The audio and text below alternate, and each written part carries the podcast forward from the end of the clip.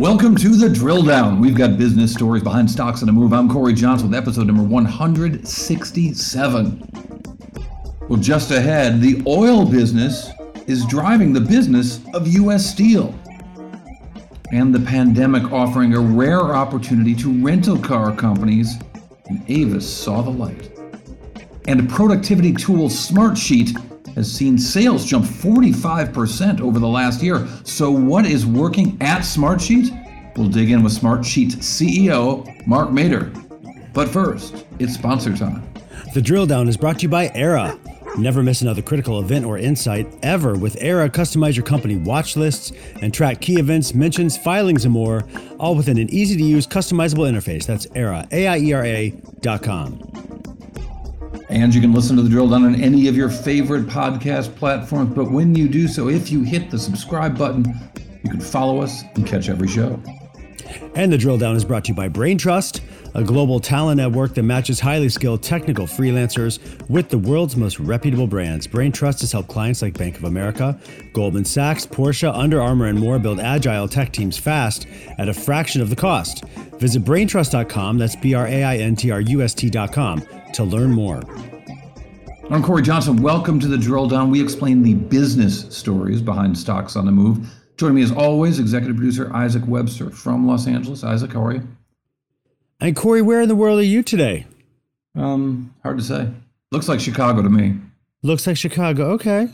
Well, nice. Which explains my lousy microphone. Apologies to the listeners. We'll see if we can get this fixed before the interview happens. But first, Corey, what stocks are you drilling down on today? I want to start with U.S. Steel, since I'm here in the Midwest, not too far from Akron, Ohio, home of U.S. Steel. U.S. Steel trades under X, as many of us all know. X shares have dropped almost 12% over the past 12 months. But X shares, U.S. Steel, has been steadily climbing in the past month, up almost 35% over the past 4 weeks. Yeah, and I'll tell you that all the shows, all the companies we discussed today, I picked because they had notable price to free cash flow ratios. That is the price of the stock compared to how much free cash flow, or price of the entire market cap of the company, of all the stock out existing, compared to the free cash flow of the business.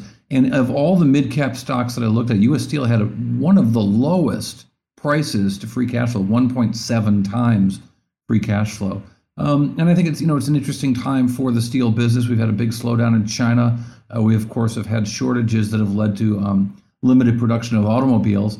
So it was interesting to me to look at the U.S. Steel, which has been in the midst of a big turnaround, and look at what they had to say recently about what's driving their business. And yes, auto and appliances are, I don't know if you've tried to buy any refrigerators lately, Isaac.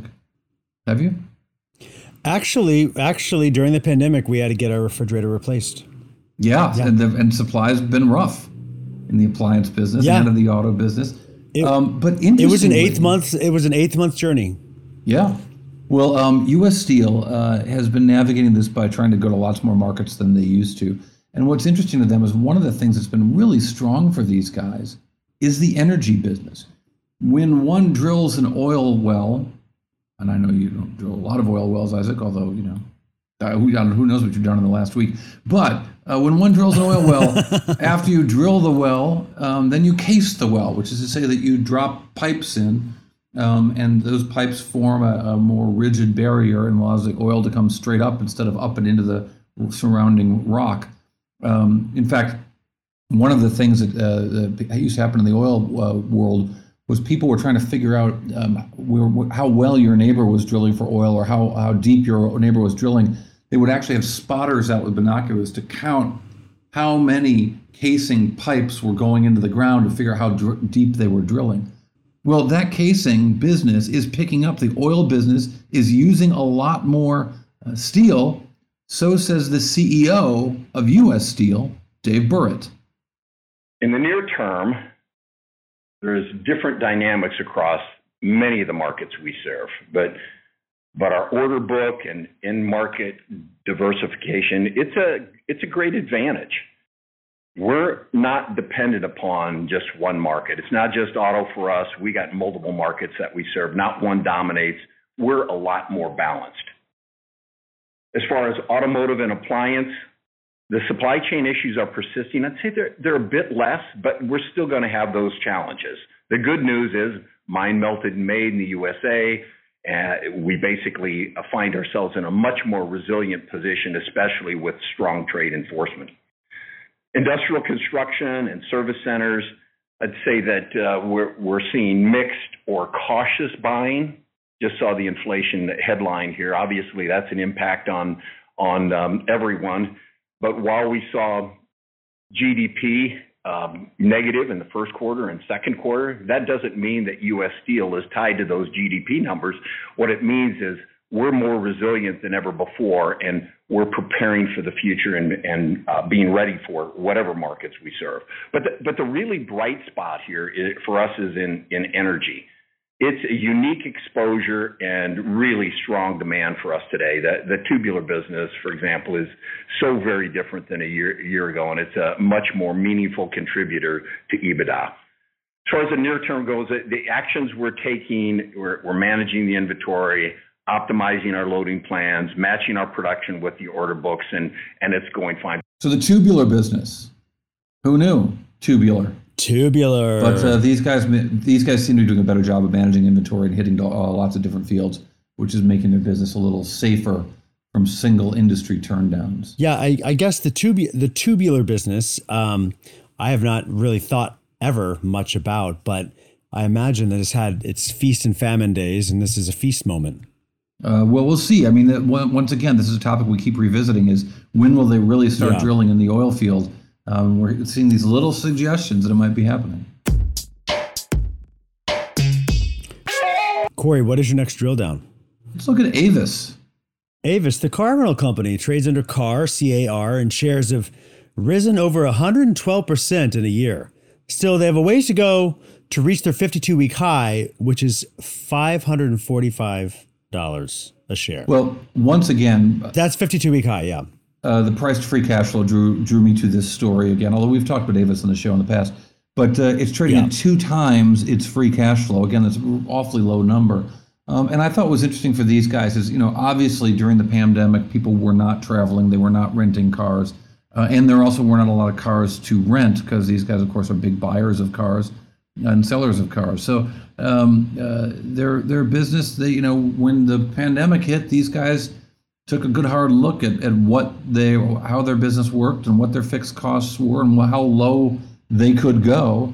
And what they really found is kind of right-sizing their business, both in terms of where they had offices and so on, as well as what fixed costs they could get rid of, has them kind of set up to do what they're doing right now, which is to do quite well and grow their business quite well. And get a lot more revenues and a lot more profits for each sort of capital investment for this company. Here's CEO Joe Ferraro. We learned an awful lot during the pandemic, the effects on our business. And we took a real hard look at our cost basis, both fixed and variable. I mean, we attacked fixed really hard. We looked at our infrastructure and profitable ways to run our business. And, a lot of that cost will never come back. We're very careful to monitor that. And that doesn't say we don't look at our initiatives and our strategic environment to say where we need to spend money. But we're pretty comfortable at our operating levels, the way it stands now, with our growth in rental days that we had compared to 2019 on our fixed cost basis. On a more variable side, we're dealing with the effects of inflation like anybody else. And we've spent a lot of time and energy trying to develop strategies that will minimize these effects on us. For example, our productivity environment has improved greatly since 2019. In other words, we're getting more production out of the current base of our employees, and probably I'd have to say that's probably in the double-digit range as it stands right now. Through technology innovations on peer group rankings on how people clean cars and how many cars people rent per day, an hour, et cetera, things like that. We've been very heavily involved in vehicle telematics over the years. Those have helped us develop strategies to guard ourselves against gas and the rising cost of gasoline. So that certainly has helped minimize that disruption to the point where we are having record gas collection months in the last couple of months. We have the ability to augment and price our vehicles and place them in the best possible places, which has helped our overall, revenue and also our fleet, and make sure they get utilized in the right spots. So we'll continue to look at both fixed and variable. We have a number of initiatives that we are examining every day. It's part of our strategic footprint on how we want to operate. And yes, also interesting that with rising gas prices, that these guys actually get a little bit more margin off of those cars that get returned less than full. What a difference a year makes. It was just a year ago, we were talking about carbonyl companies. I don't know if I don't remember if we were talking about Avis particularly, but it was difficult to rent a car. And when you could get a car here in the U.S., at least summer of 2021, they were expensive. Yeah, absolutely. So yeah, it has come off a bit. We, my family was just in Chicago, as you are right now, and we rented a car. And I'll tell you, it was very inexpensive. Very inexpensive. I'm all for it. How inexpensive, Isaac? It was like $50 a day for an SUV. Now, was this a nice SUV? Well, I'm sure to some people it would have been nice. It wasn't that nice of a car for us, but hey, it got the job done, and I like that price. You're happy, I'm happy.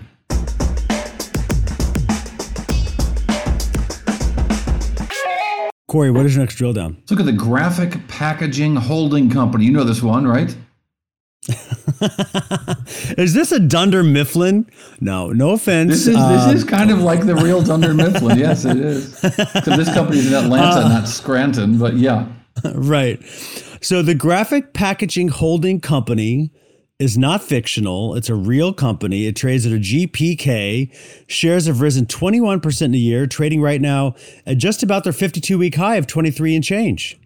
So yes, the Graphic Packaging Holding Company, based in Atlanta, Georgia, with about a $13 billion enterprise value. This company is quite the opposite when it comes to price to free cash flow. It's trading about 15 times its free cash flow. Again, this company has a lot of debt, so that sort of helps explain a little bit about the market cap. But this is a paper company, and they make packaging solutions for food, beverage, and food service businesses. So whether it's coffee cups or lids and food containers or folding cartons or stuff for quick service restaurants, these guys, if you think about the needs of that kind of a paper product, they are unique. Company did about $8 billion in revenue in the last 12 years and growing quickly, not least of which by doing lots of acquisitions. But as you may have noticed, you may have read this in the papers, or maybe you saw it on your local news, they did raise prices for solid bleach sulfate, which in the industry, of course, is known as SBS, back in August. They had another $50 a ton. They don't cover that in the local news in Los Angeles. You know what? I haven't read much about that, but it makes a lot of sense now that you mentioned it. Well, SBS folding carton prices. SBS. Up 45%. I couldn't even make a joke about it. It's because it's... Wow. But that's a big rise in prices, right? That's a huge rise. And these guys are being really aggressive about price. And indeed, they're when some of the analysts have looked at this business, they say there's absolutely no reason for them to raise prices here, but they're able to get away with it. So they just keep jacking prices. And these guys are in particular in SBS, which is particularly used for it's like the fancier, maybe glossier paper, the stuff you might see with like greeting cards or cosmetics boxes, that kind of thing. Okay. That's what they're jacking SBS prices. And the customers for this company include like Pepsi and General Mills, Nestle, and so on. Unilever is a big customer for these guys. But I thought it was interesting to look at them, just look at the kind of factors they consider when it comes to raising prices, because it is a little bit of a mystery as their business has been so strong. They just keep raising prices. Here's CEO Mike Doss. We look at a wide variety of factors when we look at making our pricing decisions and what we decide to do on the various substrates. And one of the biggest ones is around operating rates. And when you look at the operating rates that we've seen on these substrates and how they've been very firm, at the high end of the range from a historical standpoint over the past few years, You know, that's informed a lot of our decision-making process, along with the backdrop of inflation that's been really unprecedented in terms of what we've seen. So we want to stay out in front of that. We're assessing that. We look at it on a routine and regular basis, as you can imagine. And beyond paperboard, we're looking at our existing contracts we have with customers. We continue to look for opportunities to refine that, particularly in a market like the one that we're in now, because it makes sense for us to do that on contractual renewals. So these guys getting ahead of price increases to protect their margins, I think it's pretty interesting. We hear about so many companies that are being reactionary, but these guys are just pushing things and jacking the prices because they can. See, I think that's fascinating as well. And maybe that's why we love business news like we do. But, you know, it's interesting to see a company like this know its clients and know they're going to pay that higher premium for the same product. All right, coming up next, a really interesting productivity tool, Smartsheet, the company behind it called Smartsheet, is seeing some really fantastic growth. CEO Mark Mader joins us to dig into Smartsheet right after this. The Drill Down is brought to you by Braintrust, a global talent network that matches highly skilled technical freelancers with the world's most reputable brands. Braintrust has helped clients like Bank of America, Goldman Sachs, Porsche, Under Armour, and more build agile tech teams fast at a fraction of the cost. Visit braintrust.com, that's BRAINTRUST.com, to learn more. Welcome back to the Drill Down Podcast. We're joined, as we promised, by the Smartsheet CEO, Mark Mader. Mark, glad to have you on the show. You guys have a big business that impacts a lot of business people that I think people who don't use your product don't know a damn thing about it. I think it's fascinating. How do you describe Smartsheet to people? Well, what happens when you encounter a stranger and let them know that you are the CEO of Smartsheet when they use Smartsheet? Well, Corey, thanks for having me on. Smartsheet products, I should say. Thanks for having me on. It's fortunately more often now we're seeing people say, "Oh, I know what that is," or "I've used it with." What's fascinating about the business is that it doesn't really have any boundaries, in the sense that we are helping teams and organizations work better. And I don't care if you are an F1 team trying to launch a new vehicle, or you are a big pharmaceutical company trying to bring the drug to market, or you are, you know, Aman Resorts, the luxury hotelier who is trying to market their properties more effectively. And what we originally did with the business was try to help teams who were managing work in very what I call primitive ways, things like Excel workbooks and email, and try to enable them to graduate to a better way of working. And what we found is that many people are very interested in working better, and just the same number of people are willing to do very little to achieve it. And that's really what we've been able to build over the last decade plus. Yeah, when I look at it, I see it. Of course, you would have said Excel because you guys are up there in the Seattle, Bellevue area, was surrounded by Microsofties. But I look at it as, when I looked at the products online, and again, I was unfamiliar with them before I started researching for this interview, what I saw was kind of, imagine if Google Sheets actually did something instead of just kind of store data in different ways. Like, what if you could start a process and have it blast through all of the sort of steps that you might, and kind of automate some of those steps that gets to actionable moments for your team, whatever the size? Yeah, I think you hit it right on the head. I think it's Google Sheets and Excel are fantastic products for certain use cases, and what we find is that let's be nice to Excel. Google Sheets is a pale imitation of Excel. I use Google Sheets probably 10 times more than I use Excel, but Excel is, it's a rocket ship. Yeah, these are long lasting franchises, and they're really not going anywhere. What we're seeing, though, is that people's sensitivity around right tool, right situation is a little bit higher than it was a decade ago. So people are saying, if I have to work with others on a project or program or a process, the best vehicle is probably not jamming it into a spreadsheet, period. And they're looking to capitalize on what's familiar to them. Like, okay, is this new thing that I'm being asked to use or that I just found, does it play off of what I already know? And then what does it do dramatically better? And that better might be a better way to organize, a better way to structure, a better way to automate, a better way to report out in a dashboard. And what I think people often forget is the question isn't, is it possible? The question is it possible, and how easily can I get it done? And there have been plenty of technologies over the last decade that allow you to do things. The problem is most of those have required a technical resource, IT to help you, or a developer to pull it off. And that's really what we have enabled people to achieve without relying always on those types of resources.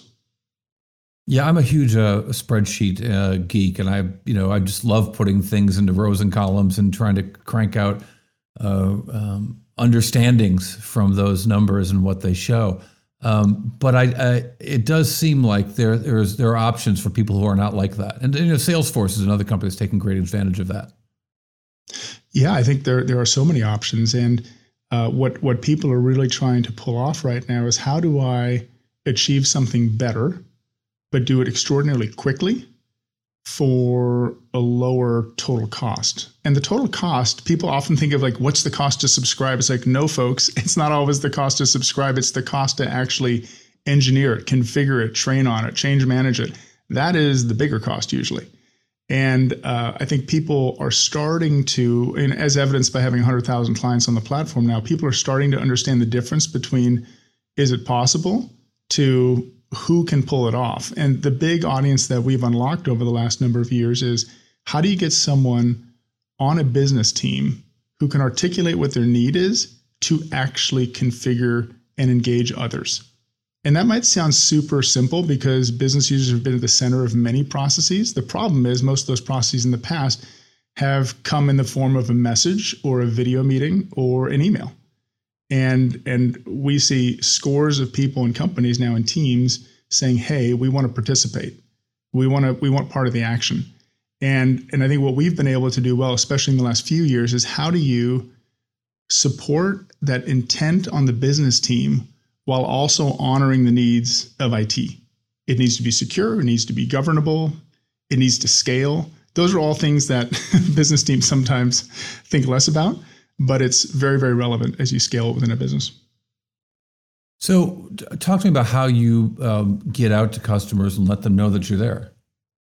Well, from the very beginning, Corey, our belief was we can't introduce friction into our usage model. And what I mean by that is, if you found Smartsheet online and you were searching for a better way to manage a process, a better way to manage your project, and you initiate a trial and you start using it, what we never do, what we haven't done in 17 years as a business, we have never forced you to buy a license for the people with whom you collaborate. And we don't care if that's 2 people. We don't care if that's 10 people. We don't care if that's 2,000 people. And what that, and the reason we felt so strongly about that initially was that's how people had been working in spreadsheets. It was perceived as being universally free. Everyone in the world has access to Google Sheets for free. Most people working within businesses can still use an Excel workbook. So what we said was, have confidence in the platform, get people exposed to it, let people share others to it. And the way we monetize it is, if someone says, hey, this thing works really well, I want to manage a program, a process, or a program for myself. At that point, when that next person wants to create something and manage something, that's right. When the subscription is needed. That's the freemium model. And you guys also, to be clear, spend about 64% of revenues on sales and marketing. We do. Which is a lot. We do. Relative to the others in our category, it's actually not as much. We have some in category who are spending 100% of sales and marketing. So right. And more. Yeah. So I think as we, when you look at a north of 40% growth company with net dollar retention of north of 130, that's what we call a green light. So we've definitely been in investment posture for a number of years now. Talk to me about the history of the business. I mentioned you're in Bellevue, Washington, right in the shadows of Microsoft. Is that an important piece of your history? I think less so, in that we chose this location because this is where the founders happen to have lived. Today we have a minority of our workforce here in the Northwest region. We're across the UK, Australia. Many parts of the U.S. In the last 2 years, Corey, we've moved our workforce to more of a distributed model where a short 18 months ago, 8% of our U.S.-based workforce worked within 50 miles of one of our big offices. Today, it's 33% live outside of a 50-mile radius. So there's just been this big shift to that remote and hybrid work. I think the benefit of working in the same city as an Amazon, as a Microsoft, is that you have a lot of people in the region who are interested in solving technology-based problems. So when you think about how we've... Well, you've also got UW there, which the University of Washington is, you know, one of the greatest engineering schools in the world, and particularly around computer science and software engineering. Absolutely. And that's an amazing feeder program. It's not only the UW computer science department, it's also their information school, which is about bridging human behavior with the technology piece. So you have business analysts, you have BI researchers, AI, you have all those things that are really, really growing nicely within that university. You know, I was up there a few weeks ago. I was lecturing at the Foster School of Business on financial fraud to a graduate accounting class. But I met with an admissions counselor who told me that the computer science program has a less than 1% acceptance rate. So the students who think that they can get in and go through the hassle of applying, 99% of them get rejected. I was just blown away by that stat. Yeah, and I think one of the things that we're seeing with technology is that the pathway into technology does not have to be grounded in computer science. And when you think about the better not be if you got a 99% rejection rate at the great schools. Right. So when you go work for a McLaren Racing, when you go work for an Amman, when you go work for a Pfizer, and people are using Smartsheet to actually add value to those environments, you don't need to be a coder. You need to be able to articulate a business problem. You need to understand the flow of information. You need to be able to understand how to report out on something. But that is the huge unlock where the majority of people working with these systems now are not technical. That doesn't mean we shouldn't invest like mad in STEM. No, please, more is better. But the percentage of the population who isn't steeped in those skill sets should be able to contribute. And I think that's what is such a better position today in tech than we had a decade ago. So we've talked a lot, but I want to talk some more about how the product works, because I don't know if I've done a good enough job of explaining it. You don't have to use McLaren as an example, although I've been watching the F1 documentaries on Netflix, and they're jaw-droppingly cool. But maybe you can use an example of sort of where Smartsheets drops into a business process and how someone might use it, and get as specific as you can. Sure. Please. I'll give you one that many people can relate to. One of our early clients 7-8 years ago came to us. They are an event architecture firm named Populous. And Populous, they run events like the Super Bowl. They participate in the Olympics, the college football championship. And what they needed to do is they needed to have a way to manage the setup of an event, the execution of an event, the teardown of an event. And they had to work with many people, not only inside their group, but people who participated, vendors, volunteers, what have you. So they had a number of needs. They had to plan for the event. That is a program schedule, a project schedule. It lists all the elements. You put those into a Smartsheet. You can either import those, you can create those, and that really is your master schedule. Well, a schedule is fine, but things don't always go to schedule. So one of the capabilities we have is the ability to use forms for feedback or issues. So when an issue arises at one of these big events, it needs to be submitted somewhere. When it gets submitted, it doesn't just sit in an inbox. Someone needs to be alerted. So that's the workflow element. So the story of what's your program, what's your project, what do we expect to have happen, what actually happens, and when issues arise, how do you collect information from it? That whole life cycle of your plan definition to the flow of information into your team, the ability to identify workflow rules and route those accordingly, and then have a dashboard to say, what's the health of our program or our event? Those are the types of things we allow people to do in Smartsheet. Now, the person who has lived in Seattle, who's acutely familiar with the capabilities of one of the very large companies with, 84 products, will say, well, that's possible with something else. I'm like, absolutely. And what team would you have build that for you? So the difference isn't that every one of those things I just mentioned, like, oh my gosh, we've never heard of that before. The difference is who can actually pull it off. And that is where, when you look at how our company has grown from $100,000 business to a $750 million business growing north of 40%, it is capitalizing on the ability for people to take action. It's not inventing every single feature first time ever. It's making it accessible.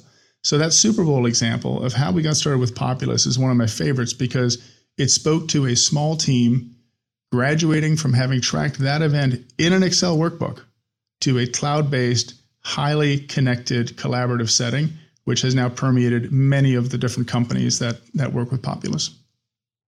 And you've seen your growth rate, through the pandemic, your growth rate picked up slightly, from the high 30s to mid to low 40s, top line revenue growth on a year-over-year basis, which suggests that work from home, and you would expect work from home would be a good and not really good environment for you, because that's not just the way you shifted your company. What I mean is that the people who use your products don't have the ability to walk down the hallway to IT and ask them to build a new piece of software. I think the primary beneficiaries of this work from home were the non-negotiables. Can I speak with Corey? I probably need a video meeting for that. Can I sign a document? I can't go to Corey's office anymore. Those were the mega beneficiaries. I think for our category, this started well before COVID set in. I would say that we've been the beneficiaries of compression. And what I mean by that is more people have become aware of the tooling that's out there.